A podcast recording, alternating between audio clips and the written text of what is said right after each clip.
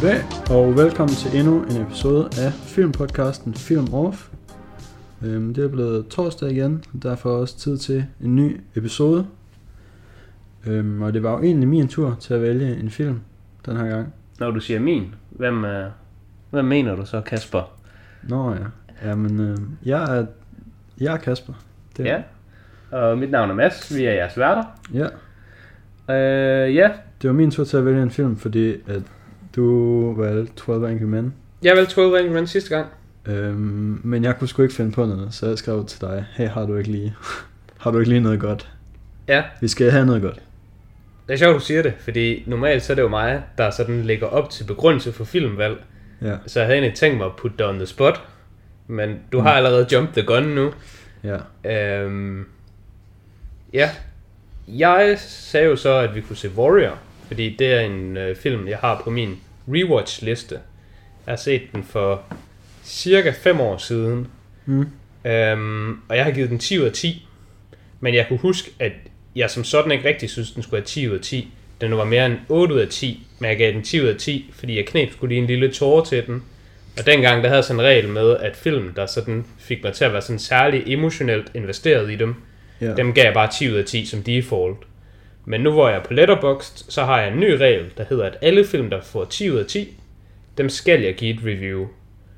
Øh, og jeg synes ikke, det er fair at give film et review, baseret på, hvordan jeg husker dem. Så jeg skal gense dem.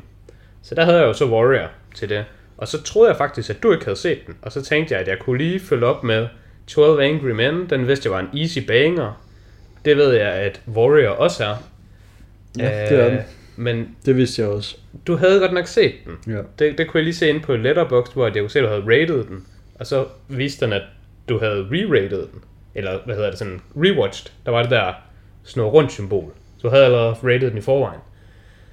Øhm, Og, ja, altså lige nu. Jeg har lige rated den nu. ja, men du havde også, du havde også rated den før. Ja.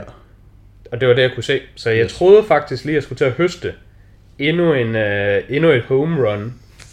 Uh, men du havde sgu set den i forvejen, så det, det var lidt, det var lidt ærligt. Jeg havde håbet på, at jeg virkelig skulle sidde og rose mig selv nu. Ja. Men hvad havde du givet den før? 5 ud af 5. Okay. Og hvad har du givet den nu? Også det. Ja. Jeg har også givet den 5 ud af 5 før. Og jeg har også givet den 5 ud af 5 igen. Um, men jeg vil faktisk have givet den 11 ud af 10, hvis jeg kunne. Da jeg så den Damn. igen, da jeg så den igen, så tænkte jeg, det, det kan jo ikke passe, den her film, den er så god. Og det er så sindssygt at gå ind til en film og gense, som man har givet 10 ud af 10, og så ser man den igen, og så er den bedre, end man huskede den. Men det, Det kan den- godt være, det er fordi, Det er rimelig godt. at oppe i mit hoved, der var den på en måde en 8 ud af 10. Det er selvfølgelig rigtigt. Uh, men, men det var lidt komisk. Ja. Um, inden vi uh, kommer videre, så kan jeg jo lige minde folk om, at vi taler meget detaljeret om filmen her på Film Off. Så der vil nok forekomme nogle spoilers. Hmm. Uh, og i den her film, der vil jeg nok mene, det er ikke huge spoilers, men jeg synes, det vil være lidt synd, hvis, ja. hvis man ved for meget om filmen. Så, så jeg vil anbefale, at hvis man kan se filmen, så kan man helt klart se den nu. Den, Øh. vi har givet vores recommendation, kan man sige. Ja, den, øh, vi kan godt stå inden for den, og jeg ved sgu det ikke kun os. Alle jeg kender, der har set filmen, er meget høj på den. Og den er også på IMDb's top 250. ja Ja, altså nummer der- 160. Ja, den er 160 med Ja. 8,2 ud af 10. Ud af 10. Ja, og jeg vil lige ind og sådan tjekke, hvordan fordelingen lå. Og det var sådan, nogle af 20% 10, 20% 9, og sådan 30% 8. Så, så folk er sådan Ja. rimelig, rimelig høje på den. Så jeg synes helt klart, hvis, øh, hvis du ikke har set den, så, øh, Hvis I ikke har set den, det er jo ikke fordi, vi kun har én lytter. Åh ja, det handler om at have ambitioner her på Mm. mm. podcasten. Øhm, ja, så lad os, øh, lad os springe ind i det. Vores hovedemne er som altid øh, storyline, karakterer og skuespillere, lyd og billede. Og så vil vi øh, til sidst øh, runde af med noget diskussion, måske noget trivia, give vores endelige rating. Den kommer nok ikke til at ændre sig særlig meget i det her tilfælde. Og ellers komme med anbefalinger til lignende film. Jeg spoilede os selv. Ja.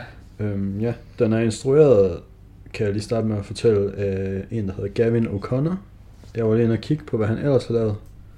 Og øhm, med fare for endnu en gang bare at afsløre, hvor uvidende jeg er omkring film, så synes jeg heller ikke, det så ud som om, han havde lavet særlig meget recognizable. Han har til gengæld lavet um, The Accountant med Ben Affleck, som jeg synes var ret nice. Ja, Den, den, er- den, den har jeg synes var ret god. den var super fin. Ja. Øhm, men udover det, så var der faktisk ikke noget, som jeg lige kunne genkende. Jeg kan se, at du har set lidt flere. Ah, ja, jeg er lige hoppet ind på dem nu. Jeg, jeg kan sige, der er en derinde, øh, som den, den øh, er ret kendt. Hmm. Nu kan jeg se ham. Han er sgu da selv med i filmen. Ja. Det er ham, der er... Øh, Ah, Du stjæler min trivia. jeg lidt din tri- Wow, din virkelig gode trivia med at bare se den person. Jamen, jeg siger ikke mere end han havde med i filmen. jo, jo, bare. Okay, øh, men jeg kan fortælle dig, der er et tema her.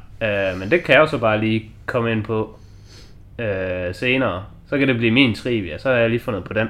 Miracle er en ret kendt film. Øh, den, jeg mener endda, det er en Disney-film, hvis ikke Ja, det tror jeg, jeg tager også, helt fejl. jeg. Den er, den er en, en ret kendt øh, underdog-historie. Hmm. Øhm, Men er det ikke bare fordi, det er en whatever-film lavet om et kendt virkelig event? Er det ikke det der Miracle on Ice? jo, det er det. Fordi Øh, det ved man jo godt, hvad er. Ja, Men jeg vidste ikke, at der var en film om det, der hed Miracle. Nej, okay. Ja, det er sådan en eller anden... Øh... Altså den der klassiske sportsfilm. Det er fucking EM92, bare for amerikanere. Okay, der stjal du lige min trivia. Udover det var ikke min trivia, men det var det, jeg havde tænkt mig at sige om Warrior. Så nu står vi, nu står vi lige. Men det der så var min trivia, det var, at jeg ville fortælle, at ham er Gavin O'Connor. Jeg har set Miracle, The Way Back og Warrior fra ham. Hmm. Og de tre er bare de samme film. Warrior er så den bedste af dem, kan jeg så sige. Underdog sportsfilm. Det er underdog sportsfilm, der bare er EM øh, 92, hvor at, øh, folk de kommer med ind på et wildcard. De er ikke sådan rigtig kommet med ind, men nu var de med ind, og så går de sgu hele vejen. Men øh, den slags film, det kan jeg også godt lide. Ja. Øhm, og jeg kan faktisk også ret godt lide den slags instruktører, der egentlig bare laver det samme, og egentlig sådan perfektionerer deres øh, craft. Øh, og så på et tidspunkt, så rammer man jo bare fucking home run. Det var også det, vi så med, hvad hedder han, Shintai, med øh, Your Name og Weathering With You. Ja. Altså, de kom jo ikke bare ud af ingenting. Han har jo en lang filmografi, Ja. men altså, nu er vi bare her. Lignende film, ja. Ja. Havde du andet med... Øh, du skal selvfølgelig også have skuespillerne. Nogle rigtig banger skuespillere, der er med i den her. Øhm, ja. Øhm, hovedpersonerne, vil jeg mene, er øhm, Joel Edgerton i rollen som Brendan Conlon, Tom Hardy i rollen som Tommy Conlon, Brendans bror, og Nick Nolte som Paddy Conlon, som er deres far. Mm. Øh, og så sådan lidt mindre supporting characters, der er Jennifer Morrison som Brendans kone Tess, og Frank Grillo i rollen som Frank Campana, som er Brendans træner. Ja. Det vil jeg mene, det er sådan af de vigtigste. Ja, så vil jeg også outline det. Og jeg, jeg vil sådan sige, at øh, Joel Edgerton, han er filmens primære hovedperson. Men jeg vil nok sige sådan fordelingen er sådan 60-40-agtig mellem ja, ham det, det lyder og, right. og Tom Hardy. Ja. Øh, Jeg kan fortælle, at Nick Nolte, han var nomineret til en Oscar for Best Supporting Actor okay. den film. Det behøver du ikke fortælle mig, men nu ved vores lyttere det. Mm. Øh, jeg kan så fortælle dig, at Tom Hardy er ikke nomineret for Oscar. Nej, det var den eneste Oscar-nominering filmen havde. Ja, og det synes jeg er hjernedødt, at Tom Hardy ikke var. Fordi for det første, så var han pisse fucking god i den her film. Og for det andet, så er Tom Hardy også bare pisse fucking god generelt. Tom Hardy, han har én Oscar-nominering igennem hans karriere. Det er nemlig sindssygt. Og det er...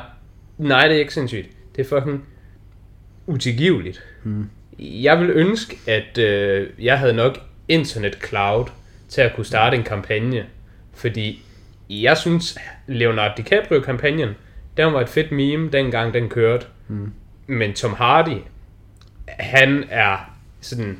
Er Tom Hardys nominering for The Revenant øh, måske tilfældigvis? Ja, måske tilfældigvis for The Revenant, ja. Som jo er den, der hvor Leo endelig fik sin. Det er, Ja. sjovt. det er nemlig sjovt. Øhm, men jeg tænker faktisk lidt over det. Øh, det, er jo, det er jo meningen alt det her, der skal komme til sidst. Vi, vi, vi, vi holder nu. nu. nu starter filmens podcast. Ja, Filmen den handler om øh, de her to brødre. det gør den, ja. Begge to er sådan, øh, de har det sgu ikke helt fedt i livet, der hvor de er nu. Mm. Men de har det trods alt bedre end sådan, hvor de kom fra, fordi de har haft en rimelig rough øh, barndom, finder man så ud af, som filmen udspiller sig. Ja, Um, og det gør jo så, at de egentlig ender samme sted i livet, øh, der hvor vi ser filmen.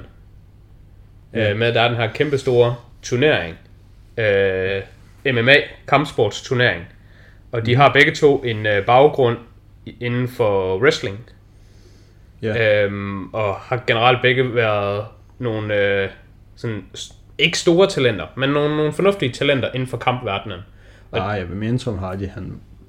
han altså, Altså, man kan mene- Tommy havde været et stort talent. Han har sådan vundet OL og sådan noget, i sådan noget børne-OL. Ja, men ja, men det, det er sådan, det var ikke OL, det var, det var i USA. Du ved, ligesom Super Bowl er, øh, De snakkede også om et eller andet Olympic. ja, ja, det hed Junior Olympics. Okay, men det er bare sådan en USA-ting, eller hvad? Øh, nej, altså Junior Olympics er sådan, øh, i hvert fald sådan som jeg forstår det i filmen, det er, det, det er ligesom states, du ved, når alle skoler competer mm. mod hinanden. Sure. Det vil, det vil være, det vil være VM for amerikanske skoler, hvis det, det er jo ikke engang VM. Nej, okay. Øhm, men altså, det elsker de i USA. Det er jo Ja. ja. ligesom, Miss Universe er jo ikke hele fucking universet. Og Super Bowl er heller ikke VM. Det er kun amerikanske hold, der spiller med i Super Bowl. Ja. Det er lidt det samme her. Det er ikke rigtig Olympic. Sure. Øh, og omvendt, så Brendan, han har jo rent faktisk været med. Ja, han I, har øh, været med i UFC. UFC. Så jeg, vil- jeg vil sige, at de begge to sådan reasonably talented. Ja, Og det ser også ud til, at de begge to har haft det sådan semi ved lige igennem deres liv. Altså det, det har både været deres levebrød og hobby. Øhm, ja, eller de har i hvert fald... Jeg ved ikke, hvor lang tid det er siden, at Brendan skal forestille at være stoppet i UFC. ej, men jeg kunne forestille mig stadigvæk i sådan en fornuftig form, da filmen starter Ja. og sådan noget. altså det, det ser ud til at være sådan et, Ja. et par år. Ja, og Tommy er jo så stoppet med at slås, men han har så været i militæret i stedet for. Ja. Hvor han ligner og lyder som en, der også bare har slåsset i militæret. Ja. Han, han er lidt en brew. Faktisk, øhm, så læste jeg lige, at der var en cuttet scene, så altså, det er jo ikke sådan, det var i filmen, men der startede med at være en... Øhm, filmens åbningsscene var en gang, at de sådan viser Tommy i fængsel. Ja, okay. Og så kommer han ud, og så fortsætter filmen, ellers som man bare kender den. Men så har de så nok besluttet sig for, at han ikke behøver at have været i fængsel. Nej, fair nok. Det kan være, at de ikke lige synes det ene eller det andet. At, at Mm. måske man får en skæv vinkel ind til hans karakter. Ja, øh, med at han har været i fængsel. Det kunne jeg godt forestille mig. Noget, jeg synes, de gør enormt godt i filmen, det er netop den her øh, opbygning af karaktererne. Altså, du har rigtig meget øh, sympati og sådan forståelse for dem alle sammen. ja, Øhm, al, alle personerne, synes jeg, de, man kan sætte sig ind i deres situation og forstå, hvorfor de gør de ting, øh, som de gør, mm. til trods for, at de ting, de gør, måske ikke altid er helt nice. Ja, altså Tommy er et kæmpe røvhul, både over for hans far, men også over for Brendan, som ikke sådan rigtig har gjort Tommy noget. Nej, det er præcis. Men, men når man sådan har fulgt deres karakter, så kan man godt forstå, hvorfor han er det. Ja. Øh, Så det er ikke, det er ikke unjustified. Nej, nemlig det. Og det er sådan, hvis det var unjustified, og han var et røvhul, så ville det være fucking nederen. Men når han er det, og man sådan godt kan sætte sig ind i det, så er det bare, så er det Ja. bare godt. Og det kunne jeg forestille mig, det kunne godt være en grund til, at man havde kottet, at han var i fængsel. Fordi, Ja, så bliver han mere usympatisk. ja, lige præcis. Og, og det er sådan en ret objektiv måde at måle folk på, okay, du er et røvhul, fordi du har været i fængsel. Ja, Det er i hvert fald sådan, det er ikke en positiv karaktertrait, nej. at, at have det som baggrund. Og jeg tror gerne, de vil have, at folk de, i, i filmen er mere i gråzone. Mm. Ligesom med øh, Brendan, der er jo, altså, han er jo et røvhul, fordi han forlod hans lillebror og mor til fordel for hans alkoholiske far og hans kæreste. Altså dengang de splittede, ja, så nej, blev han det jo boende. engang, Ja, det var vel ikke engang rigtigt for faren. Nej, nej, nej. Altså det snakker de lidt om. Han, næv, han nævner lidt om, øh, på et tidspunkt der, havde han, der siger han til faren, at han havde måske håbet på, at han ville blive hans søn, nu mm. hvor øh, Tommy han Det flyttede. er, det er rigtigt. Øhm, så det er selvfølgelig, at han er sådan lidt et røvhul der i Tommys øjne, men ja. jo ikke sådan, at man ikke kan forstå det. Nej, nej. Øh, og den person, jeg faktisk allerbedst kunne lide, inden for selve drama-kategorien. Jeg har sådan valgt at opdele filmen i drama og i sports, fordi Sure. jeg synes, den har to aspekter. Ja. Og det er så Nick Nolte's karakter. Øhm, både fordi, hvordan han er i sig selv, synes jeg er rigtig godt. Hmm. Men jeg kan, det jeg bedst kan lide ved hans karakter, det er, hvordan de andre behandler ham. Øhm, der er mange film, jeg ser, mange amerikanske film, øh, der bare synes, narcissisme er super fedt. Hmm. Og at være en dårlig forælder, det er bare en quirk. Og sådan noget hader jeg at se. Jeg synes, det er forfærdeligt. Det er sådan en direkte hjernevask af en, Ja. af en hel population. En af mine øh, yndlings, hedder det, subreddits, en, de reddits, jeg sådan øh, læser mest om, Ja. det er en, der hedder Raised by Narcissism. Den, den synes jeg er Mhm. rigtig interessant. Og noget, de taler meget om deri, det er, at man skal bare gå no contact med sine forældre, der er toxic. Og det er jo det, de har gjort her i Warrior. Ja. Og det synes jeg er super fedt at se, hvordan det er. Og altså, de, de er sådan meget, altså både Tommy og Brandon er sådan meget øh, standhaftige i deres sag, men de vil ikke noget med deres far at gøre. Altså, og de gør det jo så på hver deres måde, men det synes jeg er, virkelig fedt at se i en film. Og noget mm. af det, der gjorde, at jeg netop synes, den her film var så god, det var, hvordan den behandlede det her relationship. Jeg tror ikke, du har set den her film, og du har sikkert heller aldrig hørt om den. Men der er en meget kendt film, der hedder Terms of Endearment. Eller Endearing måske. Og den er forfærdelig. Den er affald. Jeg tror, Jack Nicholson vandt en Oscar for den. Den er fra sådan slut 70'erne. Og kvinder kan godt lide den. Ja. Øhm, min mor husker den som værende god. Øh, men altså i virkeligheden er den bare hjernevask. Og det er ikke fordi jeg har lyst til at lyde sexistisk. Men når det kommer til lige præcis det her forhold mellem øh, øh, parent, hvad hedder det, forældre og barn, Ja. så synes jeg, jeg ser en, en tendens i film, hvor det er, at når det er mor og datter, så er moren bare et fucking svin over for datteren. Hmm. Og det skal datteren bare finde sig i, og hun er bare sådan en quirky mom. Haha, hvor er det sjovt, hun er bare et svin. og når det så er faren, så er det sådan, åh, han er bare dum og led. Men i begge tilfælde, der er det det samme. Så jeg synes, det var rigtig fint i Warrior at se det. Ja, han, han gør også meget ud af, at han sådan... At, at han sådan skal tilgives, fordi han har gjort noget, han føler, og er sådan, altså han har stoppet med at drikke, og han øh, snakker om de der, okay, nu har han været ædru i 1000 dage, Ja, og så kommer han over til Brandon, og er bare sådan, så nu er vi bare cool igen. Men altså, han har jo ikke, på det tidspunkt har han jo ikke gjort noget sådan, for at reparere hans forhold med Brandon. nej. Og det kan jeg nemlig godt lide, at de Ja. holder ham fast ved. Ja. Fordi jeg synes, der er en tendens i film, og også bare sådan generelt, at, at når det er jo din familie, Ja. Du skal tilgive dem. Det, det, det skylder du dem af en eller anden grund. Altså jeg kan godt lide, at de holder fast med det. Ja. det altså der, hvor, hvor de også bare siger til ham, Nå, jamen den, den her person, du er nu, øh, Tommy, der siger det til ham, jeg har ikke brug for dig nu. Mm. Det her, du er over for mig nu, jeg siger ikke, at det er dårligt, men jeg har bare ikke brug for det nu. Det her, det kunne jeg have brug for for 20 år siden. Nu er jeg voksen. Nu har jeg mit eget liv. Jeg har ikke brug for dig mm. på den her måde. Ja, der er en scene ret tidlig, hvor han siger det der med, jeg kan godt selv stå op, og jeg kan godt selv hælde min kaffe op om morgenen. Ja.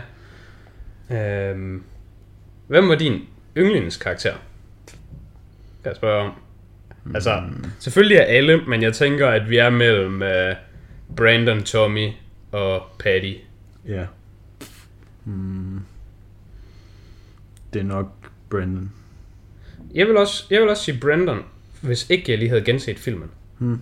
Men min, den sgu skiftet over til Tommy. Jeg kan slet ikke fatte, hvor god Tom Hardy er i den her film. Øh, da jeg så den her film, så, eller genså den hedder det jo så, der var jeg jo som sagt lidt nervøs, for at den her kommer sgu ikke til at holde op. Hmm. Den, den- kommer ikke til at få en, en, en, en 5 ud af 5, når jeg skal ind og, og give den et nyt review. Og så tror jeg jo cirka et kvarter ind i den, og så følte jeg bare, at min hjerne kunne slet ikke kapere, hvor god den her film den er, og hvor god jeg ved, den kommer til at blive. Øhm, og, Det så, og så tænkte jeg, nice. den her, er den, den krydser godt nok mange checkboxe af. Mm. blandt andet, en af dem er, at jeg tror, det her det er den bedste øh, Tom Hardy-film, jeg har set. Og det er jo en lidt mærkelig kategori at have. Ja. Men altså, Tom Hardy, jeg tror, jeg har fire eller fem af hans film, der har sådan 10 ud af 10, eller tæt på. Og så er det altså ret vildt, at være den bedste af dem. Jeg kan også virkelig godt lide Tom Hardy. Ja, vi er ikke ude i noget kontroversielt lige nu. Nej, nej. Øhm, Nick Øhm. Nolte synes jeg også, at jeg kunne huske et eller andet med. Prøv lige at kigge, hvad var det nu? Ah, yes, det kan jeg huske nu. Det var han også med i Cape 4, mm. men den kommer jeg lige til, til sidst. Men han var vel sådan rimelig washed up inden den her film, var han ikke? Øh, altså du mener sådan i virkeligheden? Ja. Det ved jeg ikke. Det kunne jeg godt tro, han Jeg var. tror, det her var sådan lidt en comeback for ham. Ja, det kunne jeg godt tro på. Øh, det sker faktisk også sådan relativt ofte, hvilket er lidt komisk at tænke på, men sådan i Hollywood, at øh, når der kommer nogle projekter, hvor at skuespillere n- nutidige liv passer godt på karakteren, så mm. caster de dem. Sådan et rigtig godt eksempel. Nok, det er sgu nok det bedste eksempel. Det er jo Robert Downey Jr. til Iron Man, hvor de bare går ind og siger, vi skal have sådan en eller anden fucking herret, rig playboy, der bare har smidt hans liv væk, mm. og bare, øh, det hele bare lort for ham, men nu prøver han at komme back on track. Ja. Og Robert Downey Jr. liv er jo bare som Iron Man. Ja. Og nu, hvor Iron Man er blevet det her sådan kulturfænomen, så er Iron Mans liv jo bare Robert Downey Jr.'s liv. Så det er bare sådan kørt den ene vej og den anden vej. Ja, det er meget sjovt. Og det er det samme tilfælde med, øh, hvad den hedder, øh, Mickey Rourke i The Wrestler. Ja.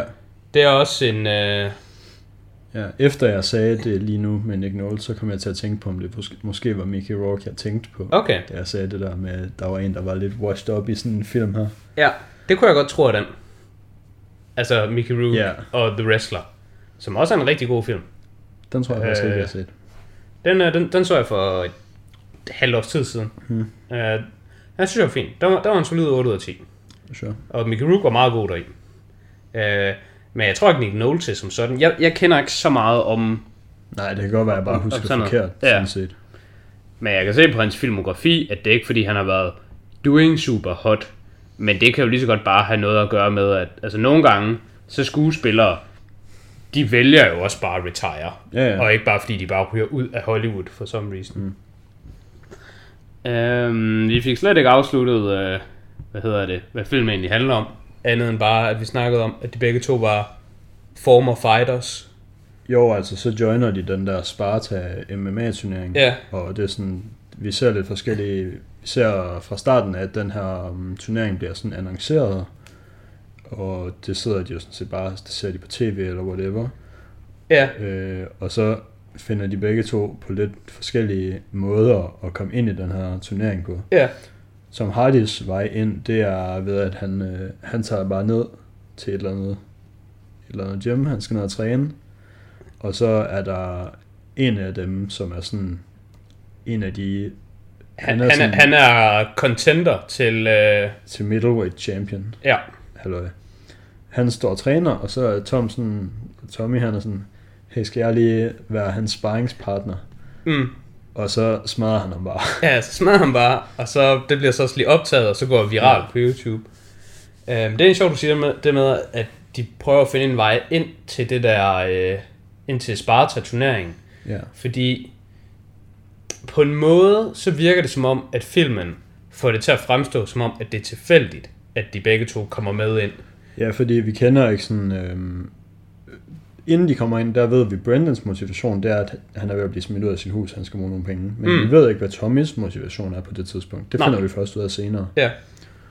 Men jeg vil egentlig uh, lave argumentet, når man har den information senere, hmm. så ved man, at Tommy, han har egentlig planlagt at komme med ind i Sparta.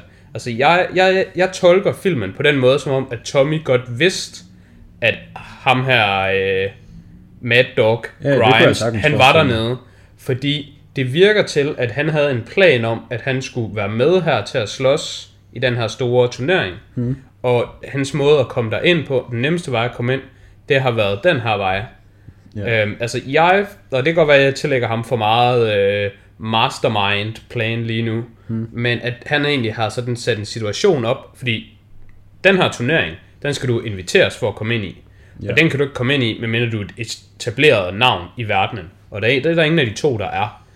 Så jeg vil gerne allerede nu komme med øh, sådan mit forsvar til et, et punkt, jeg forestiller mig.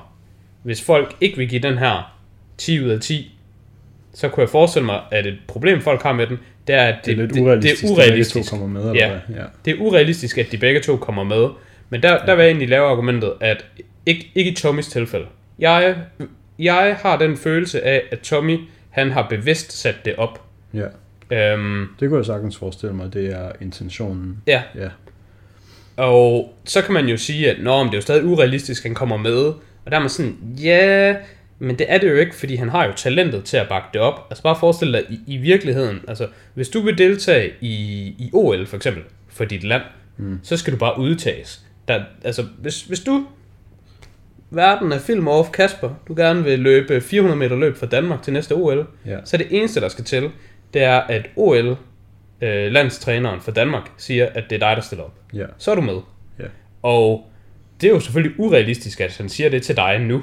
Men hvis Ja, du bare ringer til ham og siger, hey homie, prøv at se det her, jeg bare kan gøre. Ja, bare sådan, hey, jeg kan faktisk løbe en 400 meter hurtigere end øh, den næste. verdensrekorden. Ja. Bare hurtigere end verdensrekorden. Eller bare Danmarks rekord. Ja. Og, Så er han sådan, øh, det tror jeg nok ikke lige på. ja. og så, Og så gør jeg det bare lige. gør du det bare lige, og så er han bare sådan, nå okay, så er du jo bare med. Ja. Og det, Velkommen til holdet, Ja. brother. Og, og det er jo bare sådan, det er her med, ja. øh, med Tommy. Altså, han går jo bare op til ham, der er anden, jeg mener contender, der så er du, du er jo ikke anden bedste i verden, men du er ham, der får lov til at, i, i almindelig øh, boksning og MMA og sådan noget, Ja, så er der altså en, der der, ja, der, er der, der er der en ladder, du skal kæmpe dig op af. Ja. Øhm, ikke som om, ikke ligesom sådan en fucking øh, Pokémon gym, hvor du skal mod nogle goons, inden du kommer mod bossen. Men altså, der er sådan et øh, pointsystem, øh, du skal kæmpe dig op af og gøre dig fortjent til. Og her i øh, Sparta, der er det bare en øh, one round elimination. Ja. Øhm, så jeg skulle mene, at når du er contender til øh, championship, så er det fordi, du er den anden bedste i verden. Så du er den, der får lov til at udfordre. Altså Ja. alle får ikke bare lov til at udfordre verdensmesteren. Det skal du gøre dig fortjent til. Ja. Der kan du ikke bare lave den samme, hvor du bare ringer og siger, hey homie, jeg er den hurtigste i verden, og det kan jeg bare bevise. Så vil de stadigvæk sige, men du har ikke gjort dig fortjent til at komme herind. Ja. Det, det er lidt, det, de taler Altså, jeg tror, det er jo så, det er jo så op til øhm, dens, den, der så har titlens promoter eller manager eller hvad. Ja, ja. Fordi de kan jo altid bare sige, ja tak, vi vil gerne tage den fight. Men de kan også altid bare sige, nej, ja, lige præcis. hvis det er en eller anden Ja. nobody. Og det var nemlig det, det, jeg skulle til at sige. Grund, grund til, at de lige så ofte vil sige nej, det er jo også fordi, det kan godt være, at du er den bedste kæmper i verden. Hmm. Men der er ikke særlig meget promotion i dig. Nej. Så derfor, så bliver du nødt til at gøre dig fortjent til at komme ind i det spot. Ja. Hvorimod i den her, hvad hedder det, uh, setting, vi er i lige nu i filmen med Sparta, Ja. der skal du bare, du skal bare være den bedste i verden, og du skal bare vinde den. Ja. Det er bare sådan, det er. Der har ikke noget med nogen uh, league eller world championship eller noget som helst at gøre. Også fordi en, altså, en average UFC-fighter har jo ikke sådan sindssygt mange fights i sig i sin karriere. Nej, nej, altså... Jeg ved ikke, hvor mange vi har, men ja. Det er jo ikke et højt antal. Nej. Øhm, altså, det er jo sådan noget, hvor man hører, at nogle bokser, de har jo en god record, når de er sådan 21-0 eller sådan noget. Ja. Og så, så kan det være, at de sådan øh, stopper med sporten Ja. på 21. 22. kamp. Og 22 kampe, det, det er jo bare...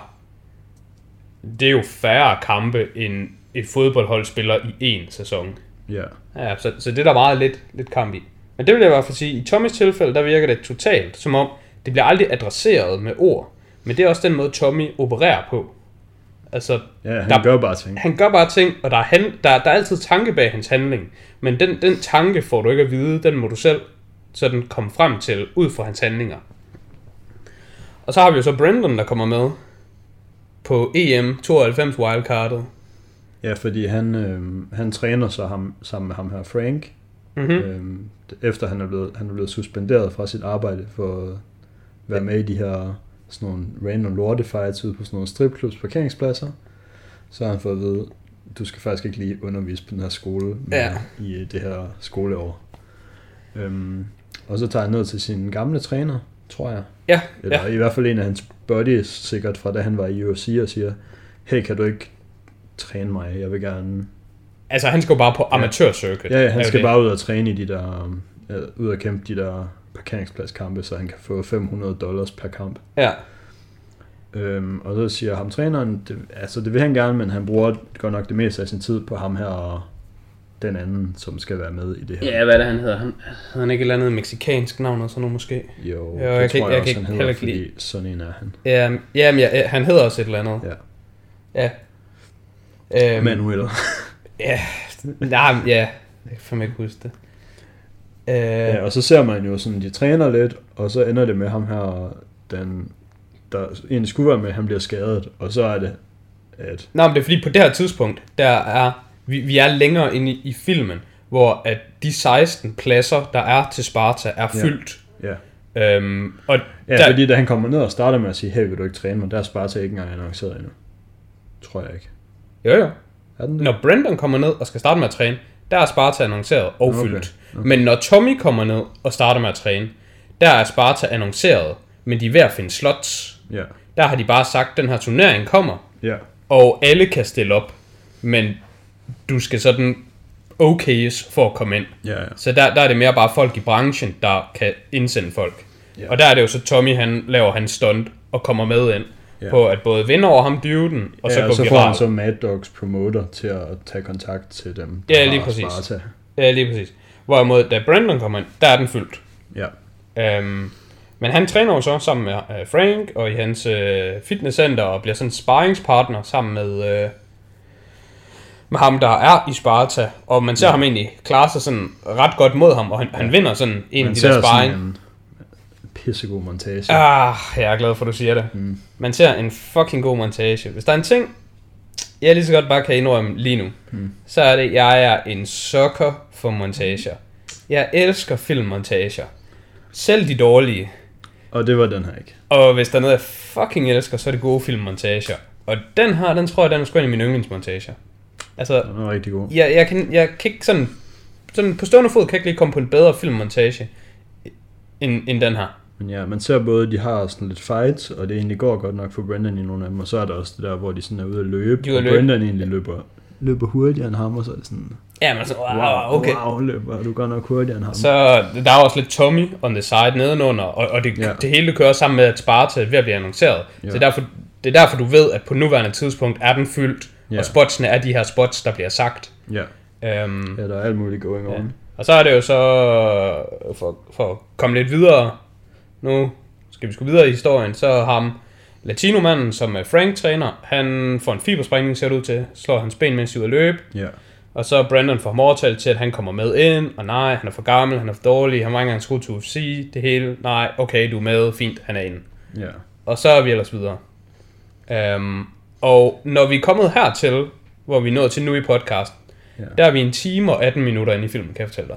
Hmm. Det, det timestampede jeg nemlig. det er lige omkring halvvejs. Det er lige omkring halvvejs. Den var 2 timer og 19, og der er det en time og 18 inde. Hmm. Og det var vigtigt for mig at kigge på, fordi den her film, den er jo en sportsfilm. Ligesom mange andre film, der er sportsfilm. Men der er nogle sportsfilm, de er 80% film, og så de sidste 20 minutter, det er selve kampen, eller selve, hvad end sporten nu er. Og der er andre film, hvor det næsten bare så den starter med at være ren sport fra starten. Den her den er sådan balanceret så tæt på 50-50 som muligt, og det synes jeg er vanvittigt godt. Fordi du får lige den rigtige mængde setup, men du Ja, får til ikke at være investeret i karaktererne, Ja. ja. hvordan det går, når de slås og sådan noget. Men du bliver heller ikke sådan... Jeg, jeg føler nogle gange, at man sådan bliver snydt for noget af det, som filmen egentlig skylder en.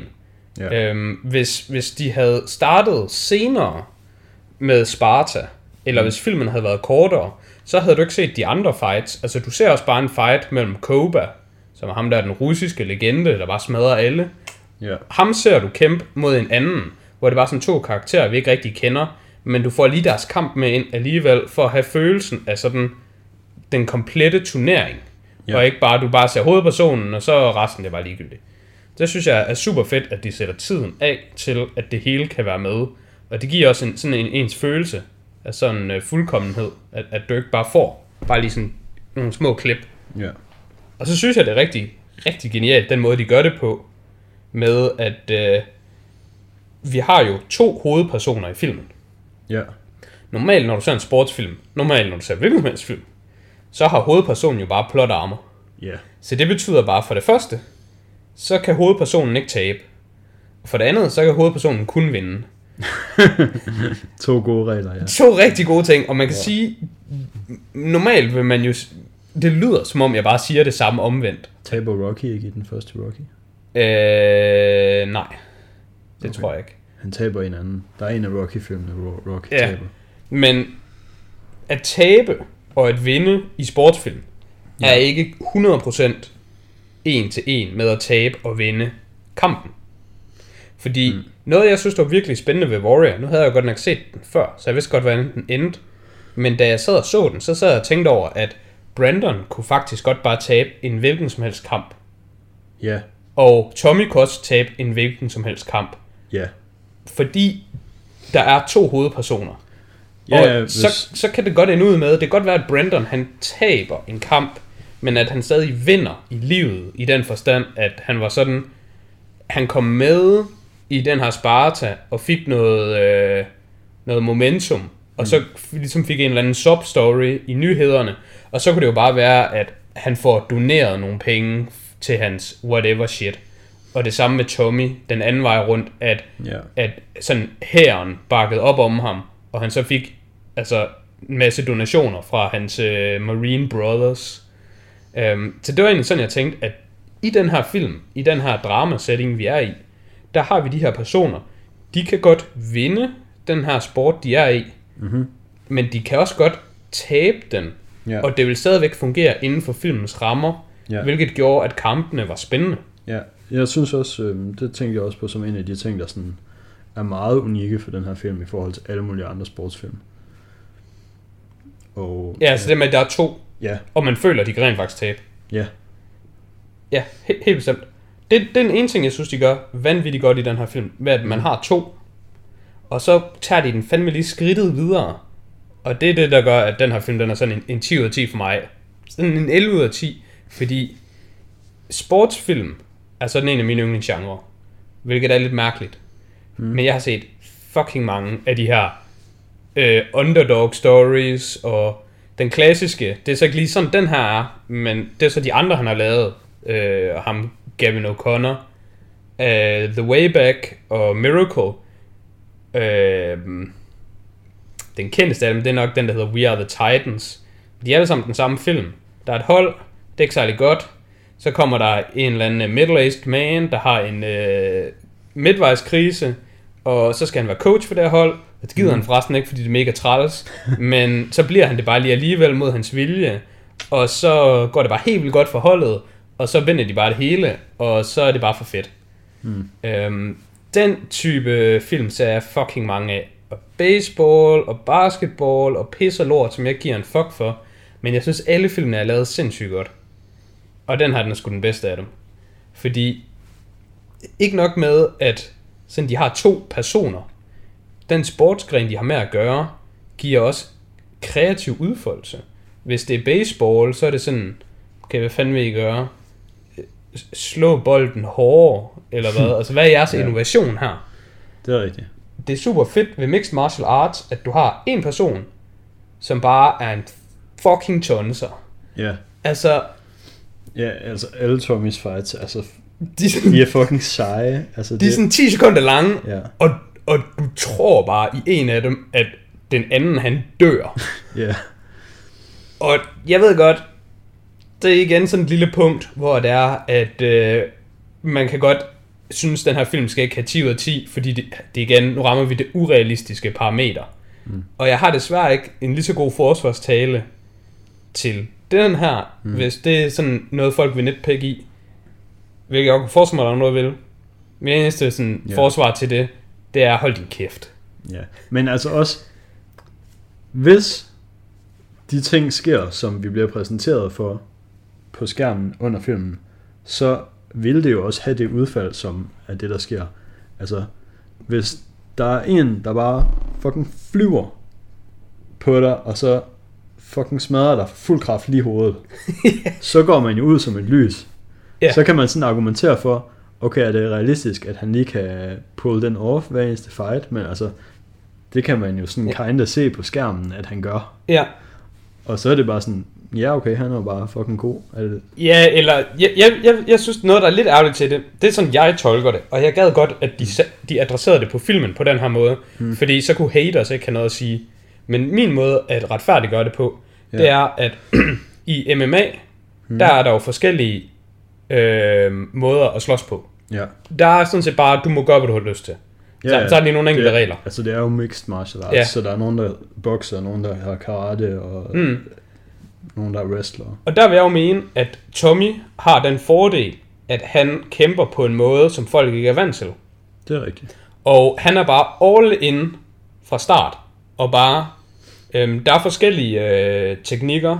Øhm, det er ikke fordi, jeg ved noget om ham her, andet end det, jeg skal til at sige nu.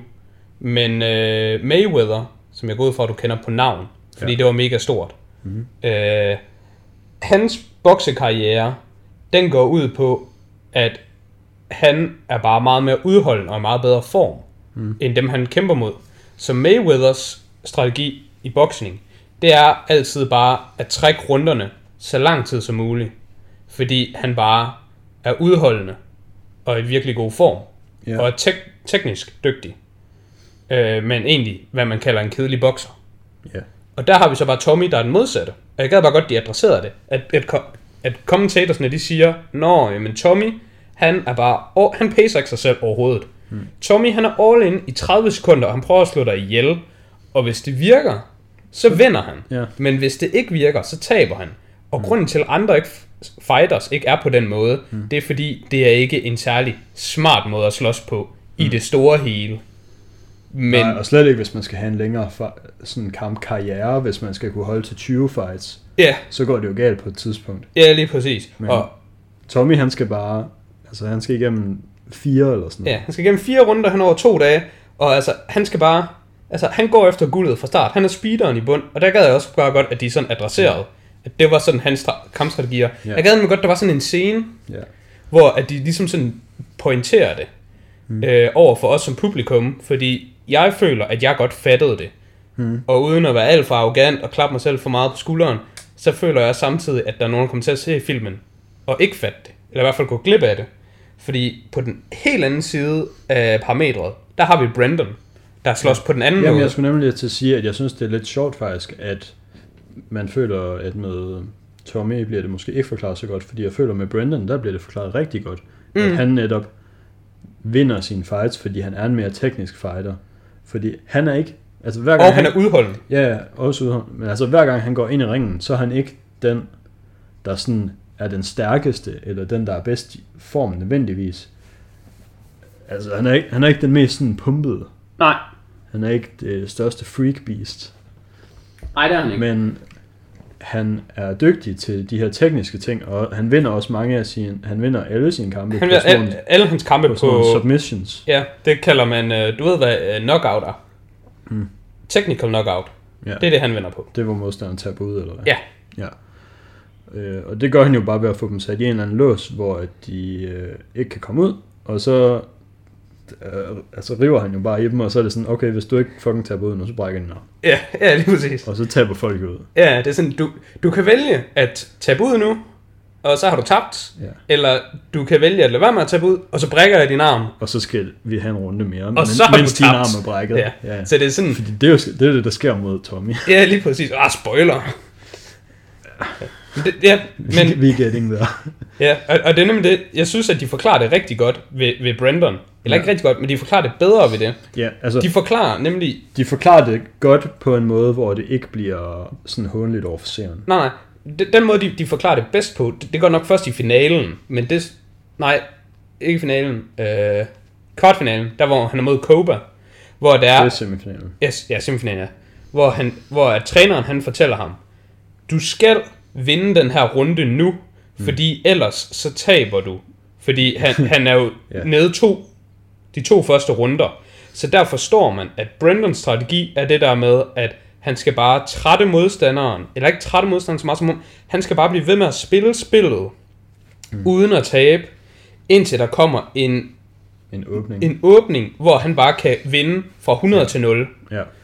Og den, hvad hedder det, øh, al- altså det virker, det virker nemlig som om, at den måde Tommy og Brandon vinder, det er bare overpowered. Det er bare den, eller ikke, ikke vinder, men den måde de spiller på er overpowered, fordi de vinder. Mm. Og det er det, jeg er bange for. Hvis der er nogen, der ser filmen, så tror de, nå, hvorfor gør man ikke bare det? Øh, Det er totalt urealistisk, fordi mm. det gør folk jo ikke i virkeligheden, så det må ikke være godt. Men det er godt. Grunden til, at det ikke er godt, det er, fordi der har en risiko. Risikoen ved Brandons, den får vi forklaret. Hmm. Det er, da han er i tredje runde mod Koba, der får han at vide af hans træner, du skal lave en knockout nu. Hvis du ikke laver en knockout nu, så taber du, fordi du har ja. tabt de andre runder. Så man forstår lige pludselig, ah okay, Brandons strategi er ikke uden risiko. Hmm. Hans strategi er egentlig bare at tabe spillet hele vejen igennem, lige indtil han får modstanderen til at give op. Ja. Hvis han ikke får modstanderen til at give op, så taber han bare. Ja. Jeg tror heller ikke, jeg tror ikke, det er helt rigtigt i øvrigt, det der med, øh, hvis der er nogen, der tænker, hvorfor gør folk ikke bare det? For, fordi det er der folk, der gør. Jeg er rimelig sikker på, at i MMA, der er sådan wrestling-agtige strategier med meget grappling og sådan noget. Det er noget af det mest dominante. Ja, nå, Nå, jamen, det var Tommy, jeg tænkte på. Okay. Det var Tommy specifikt, jeg Okay, tænkte på. jeg troede, du mente begge til. Nej. Jeg, troede, du mente med, at begge to er sådan, wow, de er overpowered, hvorfor gør man ikke bare det? Ja. Nej. Either of them gør. Ja. Ja, jeg, jeg er rimelig synes- sikker på, at den måde, Brendan han slås på, det er den, der er mest dominant Ja. i MMA. ja, og det, det skulle jeg mene. Men, men den bliver nemlig bare forklaret bedre, fordi downsiden ved det er jo så, jamen hvis du taber runderne, Ja. Så, så altså, nu ser vi jo i filmen, der det hele det ender bare på, at folk de bliver knocked out. Ja. Øh, men i normalt forhold, så er det øh, også bare sådan, at du kan bare vinde ved, at de begge to står op til sidst, men så er der bare nogen, der har flere point end den anden. Ja.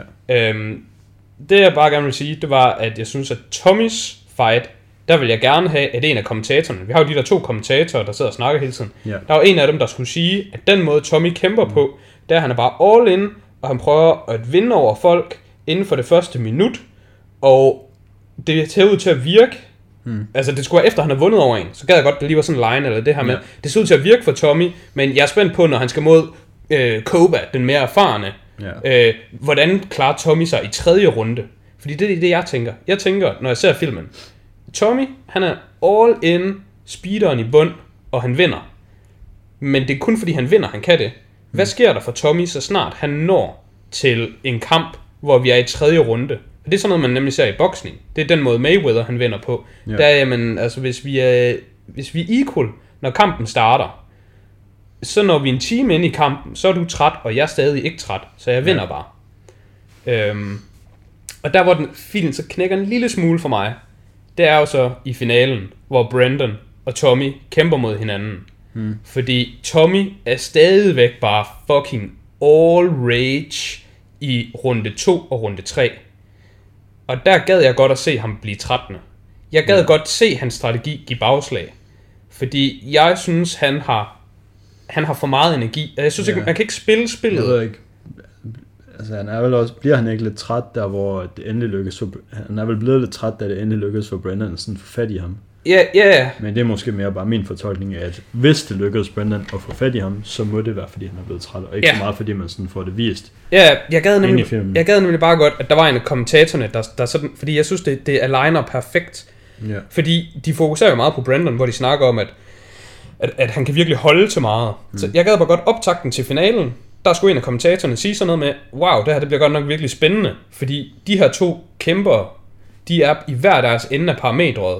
Og så gad Ja. jeg godt, at en af dem bare sagde, jeg tror, at hvis runden den slutter i, øh, hvis kampen slutter i runde 1, så vinder Tommy, mm. og hvis kampen slutter i runde 3, så vinder Brandon. Fordi det er de to ekstremer, vi har med at gøre her. Mm. Fordi Det vil på en måde, det vil være sådan lidt mærkeligt tension-wise, fordi så når vi har set tre runder i filmen, så Ja. husker vi lige tilbage på det, ham der sagde, og så er vi sådan, okay, nu vinder Brendan nok. Altså det er selvfølgelig rigtigt, det er sådan lidt mærkeligt tension-wise, men omvendt, så vi ved jo allerede fra sådan 10 minutter ind i filmen, at de er brødre. Ja. Og jeg vil alligevel sige, når vi så to timer ind i filmen, lige før finalen, men mm. så får at vide af kommentatorerne, at sådan, vi har lige fundet ud af, at de er fucking brødre, dem her, ja. og det hele er sindssygt, så har jeg alligevel det der rush-følelse, så er jeg bare sådan, åh Ja, ja, det fuck, det er fucking fedt.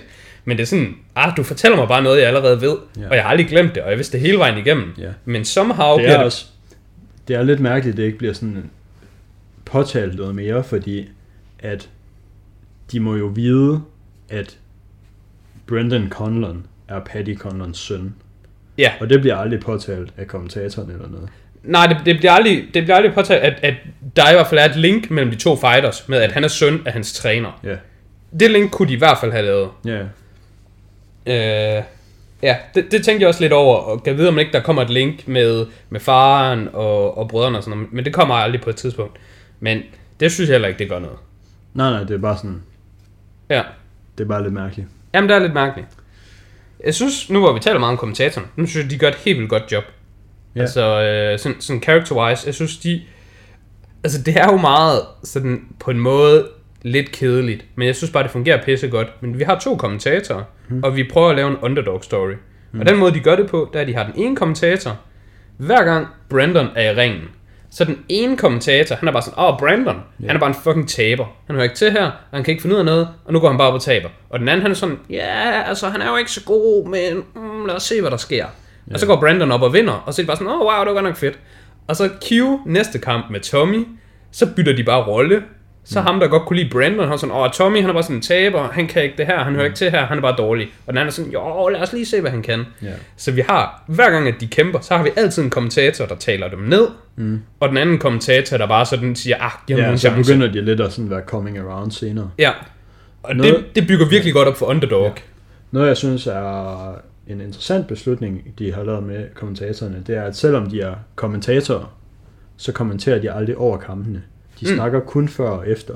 Ja. Og så mens der er kampe i gang, så har vi bare de sådan, altså lydeffekterne fra slåskampen, Ja. og så musik, soundtracket, som altid er sådan, altid passer helt vildt godt.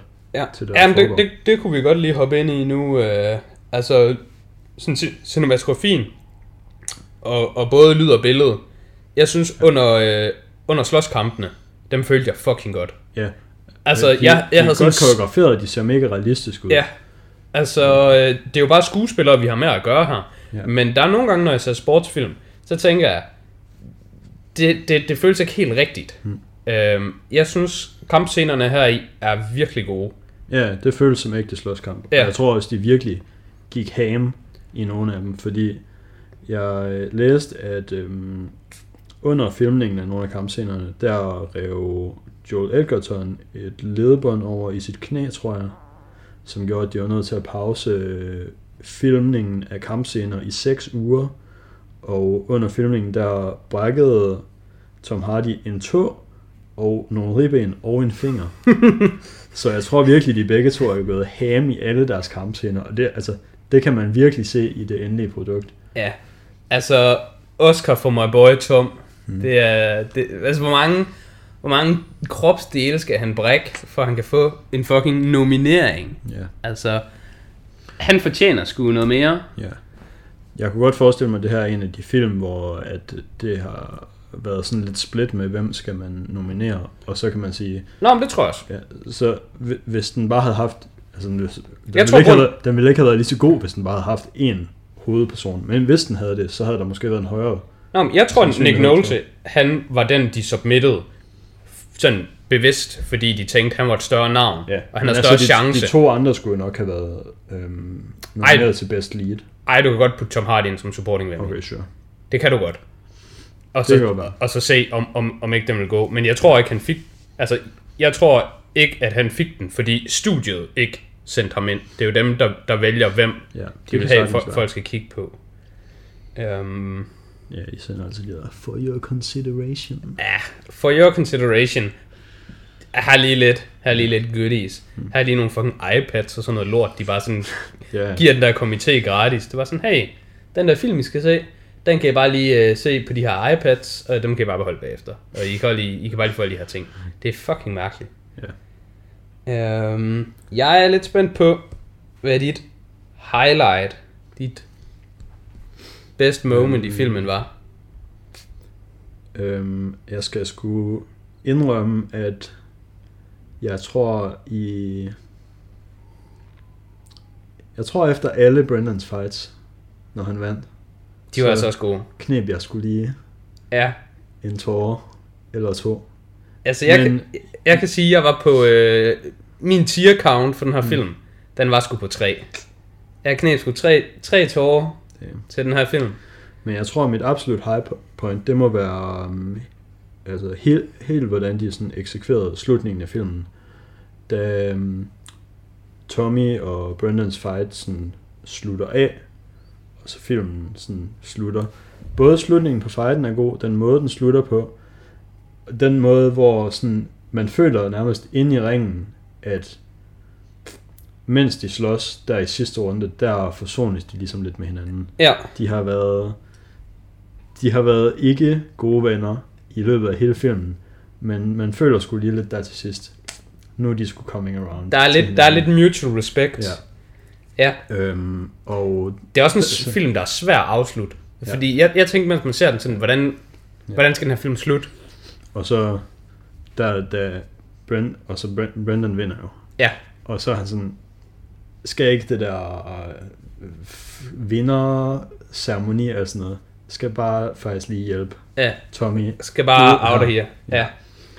Øhm, og så synes jeg, at det er virkelig fucking godt, at de bare sådan, så, det var den film. Ja, ja det synes jeg også. Den Fordi- måde, du slutter af på, der er ikke noget med her. Den fader til sort, og så er man sådan, okay, nu fader den lige tilbage igen, to måneder senere, og viser, nu har Brendan fået et nyt fedt hus, han har doneret en million til hende der ja, hende soldater ja, ja, ja.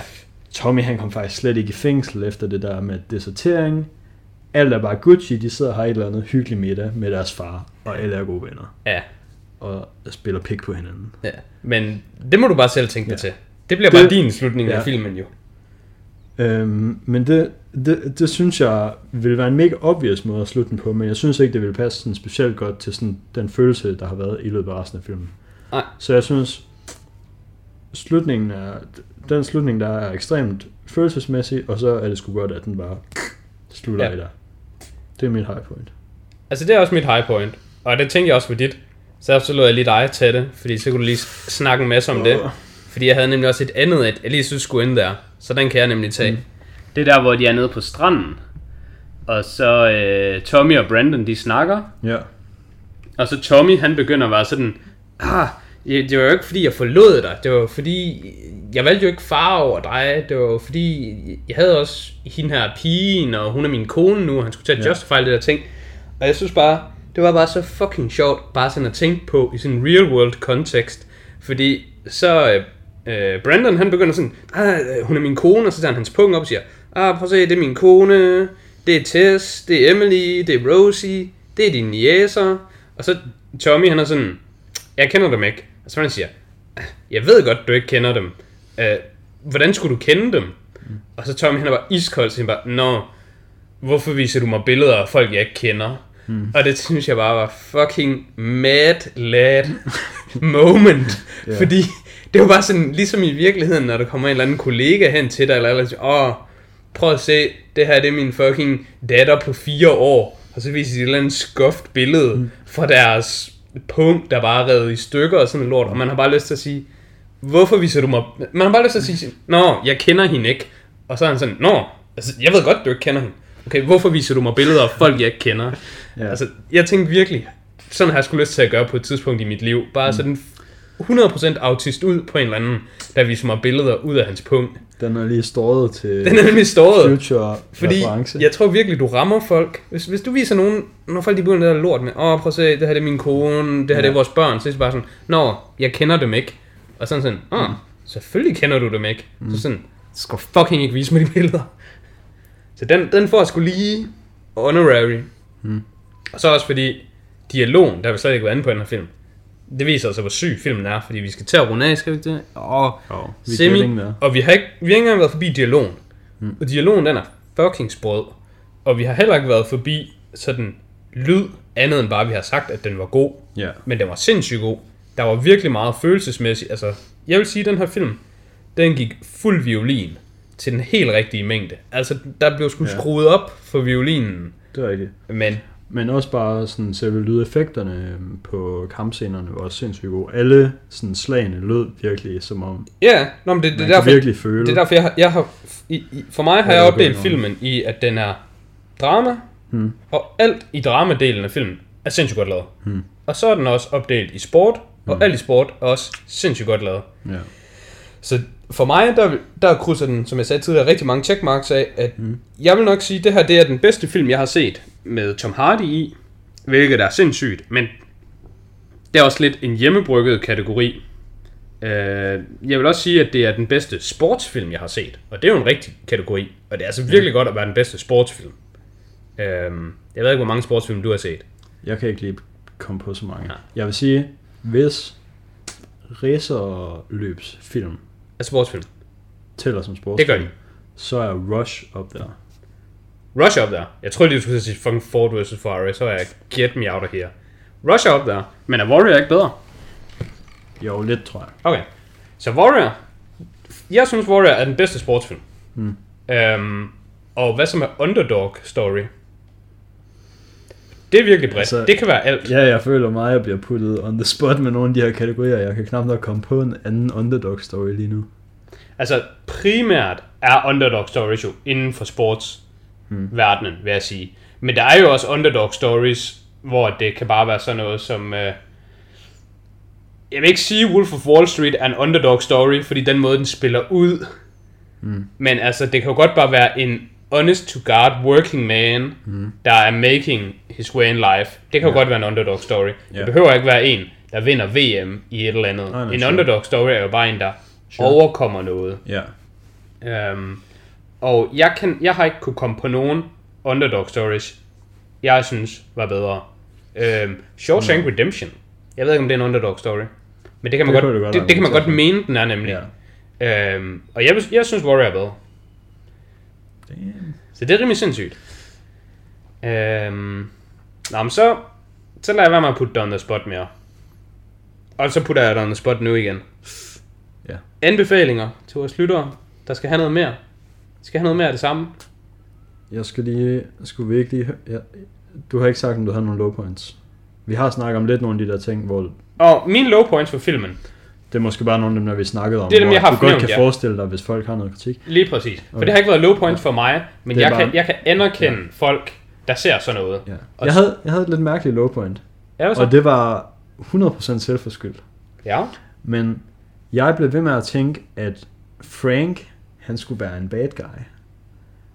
Og det er han jo ikke. Han er jo bare, han får bare Brendan ind i den her turnering, så træner ham. Han er bare cool. Er det fordi den måde, han ser ud på, eller hvad? Nej, det, I, altså, jeg har set den her film før, og det er rimelig lang tid siden. Men jeg, jeg synes, at der skulle være et eller andet subplot med, at Frank, han var... Der var en beef. Nej, at Tess var utro med Frank. Nå. Og så var der sådan på et tidspunkt, hvor Frank han ringede, og det var Tess, der tog telefonen, og så sagde hun sådan noget, haha, det er næsten som om, at han er en del af familien nu, fordi at I er så meget sammen, og så jeg sådan, ja, det er næsten som om, han er en del af familien, fordi fucking knipper var. og det, det var der bare fucking none of. Og jeg tror, jeg tror det er fordi, han er en bad guy, han er en, en øhm, sådan en uh, Hydra-agent i Marvel-filmene. Så du ved, du ved bare, Jeg ved, han er en fucking skurk. og så tror jeg bare, jeg tog det info, og bare tog, jeg har set ham her i andre film, hvor han er en bad guy. Og så monterede jeg det bare på den her film, og så er jeg sådan, der skal være noget bad stuff med ham at some point. Og så kom det aldrig. Og det var sådan, det gjorde bare, at jeg ikke rigtig på noget tidspunkt synes særlig godt om hans karakter. Mm. Og Det- det er jo ikke meningen, at man ikke skal. nej det er det ikke, fordi han er en rigtig homie. Ja. Det kan være grunden til, at du projekterede nogle følelser over på ham som bad guy, det er, at den her film har ikke nogen bad guy. Mm. Og det føler man, der skal være en bad guy. Ja. Og den eneste bad guy, der er i filmen, er faren. Men den, Kobe. Ja, altså Kobe, men, men han er sådan lidt, han er sådan lidt, han er for abstrakt til at være bad guy. Ja. Vi har egentlig slet ikke været inde på uh, supporting karaktererne, men nu hvor du lige nævnt Frank og Tess, så kan jeg lige sige, at jeg synes, de gør det sindssygt godt. Altså både skuespillerne og Ja, karaktererne. de er super fine. Øhm, noget, jeg synes, der er genialt lavet ved den her film, det er, at for en film kan sådan succede, mm. så handler det om at få seerne til at føle sig investeret i uh, hovedpersonen, og være investeret i hovedpersonens ark. Mm. Og jeg synes, de snyder lidt i den her film, men, men det er fucking genialt, fordi hovedpersonens øhm, ark, det er jo, at de skal vinde mm. de her ting. Og vi har så supporting characters, der ser fightsene ligesom vi ser fights. Ja, ja. Så på en måde Og bliver, ja, de bliver også investeret mere løbende. ja, de bliver også investeret med løbende, og de, vi er på en måde audience, ligesom de er audience. Så det er som om, at de er på vores side, så den måde, de er investeret i karaktererne. Os som ser, vi er fucking ham der er rektoren på skolen, der sidder derhjemme. Yes, rektoren, han er fucking gas. Det er os. Ja, men det har jeg også i mit review her, nu fordi vi gået så langt over, så det her det ender på Letterboxd, det jeg siger nu. Men jeg synes på en måde, den her film den snyder, men det gør det genialt, ved at de har supporting characters, der er investeret i hovedpersonen. Ja. Og fordi vi ser deres investment, så ryger den investment selv over i os, så vi føler, at der er noget importance. Ja. Der er nogle stakes her. Øhm, det synes jeg bare, det er en rigtig clean måde at sørge for, at øh, os som øh, seere har. Ja. Jeg kan fortælle dig en ting. Hvad så? Jeg har ikke skrevet en eneste film ned som anbefalinger til lignende kategori. Nå, Men det er heldigt, at jeg er et omvandrende bibliotek af film. Nå okay. Så jeg kan bare fyre, og det ved jeg ikke, om du jeg skal gøre, eller om du bare lige vil sige nogen. Jeg kan bare lige sige dem, jeg har, fordi så når du er færdig, når, så når du Ja. ja. fyrer, så siger du ikke, så siger du ikke mine, Lad os gøre det. fordi det kommer du til. Okay. Fordi den første, det er med en rigtig boy. Ja. Det er, Er med, det Southpaw? Ja. Okay. Southpaw med Jake Gyllenhaal. Ja. Den kan man godt se. Den er god. Ja. Og altså, det er straight up, skal du have en anden film med en karismatisk, nice guy lead, som skal slås, fordi det er en boksefilm. Ja. Og jeg har en boksefilm mere. Ja. Creed. Den første Creed. Ja, Creed er super god. Ja. Jeg synes ikke, den anden Creed var helt lige så god, men den kan man også godt se, hvis man ser den første og synes, den er god. Ja. Men jeg tror, Southpaw og Creed, dem har jeg begge to på sådan 8 ud af 10. Ja. De er også super fine. Øhm, Det var dem, jeg havde. Okay. Hvis man, øh, hvis man tænker, at øh, man har set Warrior, Hmm? og synes, at den var ret fed, men man er ikke lige så meget for det, fordi det er jo bare en film. Øhm, man gerne vil have noget, der er baseret på virkelige hændelser. Det kender jeg fra mig selv. Der er nogle gange, hvor jeg ser film, der er baseret på virkelige hændelser, og de er ikke sådan super gode, og så er jeg sådan lidt, hvorfor har I overhovedet lavet en film omkring det her? Så find nu bare på... Altså, jeg synes, det er fair at bare lave film, der ikke er baseret på virkelige hændelser, hvis de Ja. er gode. Ja. Og det er Warrior. Men jeg ved, der er nogen, der får ekstra ud af, at de er lavet på virkelige hændelser. Så hvis du gerne vil se Warrior baseret på virkelige hændelser, så er der en, der hedder Cinderella Man, hmm. med øh, Russell Crowe, der er en rigtig, rigtig god måde, at hvis der er nogen, der hater os, jeg fik ikke forsvaret Brendans, jeg, jeg tror også, for at gøre det kort, jeg tror, der er nogen, der ikke kan lide Warrior, fordi Brendan, han er jo bare gammel og afdanket, og han var ikke engang særlig god, dengang han var UFC-fighter, mm. så det er jo bare en joke, han kan vinde nu. Hvis man synes det, så kan man bare se Cinderella Man, som er baseret på en virkelig historie, mm. og det er bare den samme historie. Så man kan ikke hate på det. Nogle gange, så bliver bokser bare bedre, når de er 35 i stedet for 25, og har en familie at slås for. Ja, altså jeg læste også noget af triviaen til den her film. Det var, at øh, den muligvis godt kunne være baseret på historien om en øh, anden fighter, der sådan bes- besluttede sig for at begynde at kæmpe i UFC på et tidspunkt, som også var sådan high school teacher, Ja, og sådan også sådan klarede sig okay. så fordi det, det sker nemlig. Så hvis man, gerne vil, hvis man gerne vil se det her, og man er kritisk over for tingene, der sker deri, så kan man bare se Cinderella Man, for den er baseret på virkelige hændelser. Ja. Øhm, og ellers, hvis man bare gerne vil se en rigtig slåsfilm, og man ikke skal have alle mulige drama, og man ikke skal have alle mulige feelings, man synes bare, slåskampene i den her scene, det var det, man tjekkede ind for. Så er der en film, der en hedder øh, Boyka Undisputed, Ja, som er sådan lidt... Altså, det lyder whack. Ja, men vi er også ude i whack-territorie. Nu er vi ude i, du ser bare film for underholdning. Mm. Øh, men den er super fin. Det er en super, super fin øh, slåskampsfilm. Men hvad, altså hvad er det? Er det sådan sportsslås, eller er det bare... Det er... Hvorfor, altså, hvorfor slås de? Det, de slås for underholdningens skyld for folk. Det er sådan en øh, underworld, Okay, alright. prison gang Sure. øh, fight, hvor at det er sådan øh, inmates og sådan noget shit, der skal slås. Hmm. Øhm, og det er sådan noget ulovlige Ja, sure. shit fighting. Men den er super fed. Um, ja, det er det, jeg vil sige. Jeg tror ikke, jeg har så mange flere recommendations. Nej, altså jeg kan godt bare øh, fyre en masse, men jeg synes, ja. øh, Det er en fin mængde. jeg synes, de her fire, dem kan man starte med at se. Ja. Øhm, jeg kom lige i tanke om, jeg nogensinde fik, øh, fik vi nogensinde løst den der Finn Holger med, hvor øh, Gavin O'Connor, instruktøren af filmen, hvor han egentlig forekommer i filmen henne. Ej, den kan du lige tage. Fordi, ja, vi skal ikke have sådan et hængeparti, så kommer folk og skriver til os, hey, I sagde det der, I svarer aldrig på det. Ja, Det skal vi ikke have. Øhm, men det var ham, der var ham, der er den rige investor, der har besluttet sig for at sætte hele den her turnering op. J.J. Riley hedder han. ja. Fik man lige den. Øh, den eneste grund til, at han øh, sådan, gik med til at være ham, det var efter um, en af dem, der var med til at skrive filmen, som er Anthony. Han øh, også gik med til at lige være en anden i filmen. Så en af writerne til filmen, han er sådan en fight promoter. Og er det ham, der får ham med, når fight promoteren? Øh, nej, det er ikke ham. Ah, okay. Ah, jeg har sgu, jeg har sgu ikke noget imod, når øh, Tarantino og øh, M. Night Shyamalan og Ding Dong, de er med i deres egen film. De er altid med i deres egen film. Ja, det er ham der og Peter Jackson også. Peter Jackson? Ja. Peter Jackson er med i alle Ringens Herrefilm. Er han bare lige sådan en ork, der bare lige... Øh... Jeg kan ikke huske, om han er en ork. I, jeg ved, at i træeren, i Ringens Herre 3, der er han en af de der pirater på de der skibe, der kommer op af floden. Ah, okay. Jeg tror måske endda, han er den første, der sådan lige får en pil i sig. Man skal lige være med.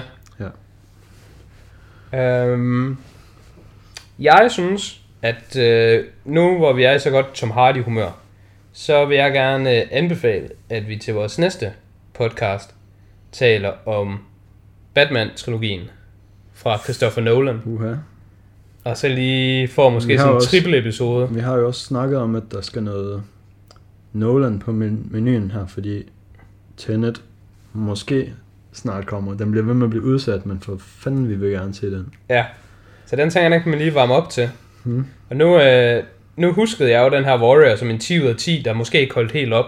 Og så var den bare fucking sindssyg. Hmm. Og jeg husker Dark Knight og Dark Knight Rises som fucking sindssygt gode. Og Batman Begins som bare ret fin. Ja. Så jeg er ret spændt på at se, hvordan, øh, hvordan det så spiller sig ud. Fordi jeg har lagt mærke til en lidt træls tendens for mig for tiden. Hmm. Det er, at nu hvor jeg begynder at gense film, som jeg har i før i tiden har givet 10 ud af 10 og 9 ud af 10, så tænker jeg hele tiden, de her film, de er så vanvittigt gode, at jeg kan slet ikke fatte, hvor gode de er. Så for tiden så inde på min letterbox, så shuffler jeg lidt rundt i, hvad min top 4 film er. Mm. Og det tror jeg er lidt recency bias. Fordi lige nu, der vil jeg sige, at Ja. Warrior, den er i hvert fald i min top 10 bedste film nogensinde. Hmm. Og det ved jeg ikke, om den er, eller om det var, fordi det er den, jeg nyligst har set. Jeg kunne godt tænke mig at se Ja. lidt flere gode film. ja For jeg ser mange har- film. Ja. Men jeg så ikke mange gode film. Nej. Jeg har en liste inde på Letterboxd, som bare hedder My Favorite Movies, og så ryger de bare sådan derind. Ja, men det har jeg ikke, fordi... Og der har jeg måske sådan noget 15 film. Ja, men det skal bare være alle mine 10'er. Det skal være min 10 ud af 10. Fordi Så. for mig er en 10 ud af 10 ikke nødvendigvis, fordi den er bedre end en 9 ud af 10. 10 ud af 10 og 9 ud af 10 kan godt være lige gode film, hmm. men 10 ud af 10'eren er bare Bedre yndlingsfilm. Ja, lige præcis. Sure. Så dem, øh, dem skal jeg lige se, om de holder op. Ja, så, så er jeg committed. Ja. Nu må jeg finde de timer til at få dem set. Ja, det, det er hvad? En, en, en 8 timer. De var jo sådan 2,5, 2,5 og 2 eller sådan noget. Det skulle være til. Ja. Sådan det. Nu har, du har masser af tid, det er sommerferie. Ja. Så, øhm, Lyt med næste gang til noget lækker Batman. yes. Og tak fordi I lyttede med den her gang.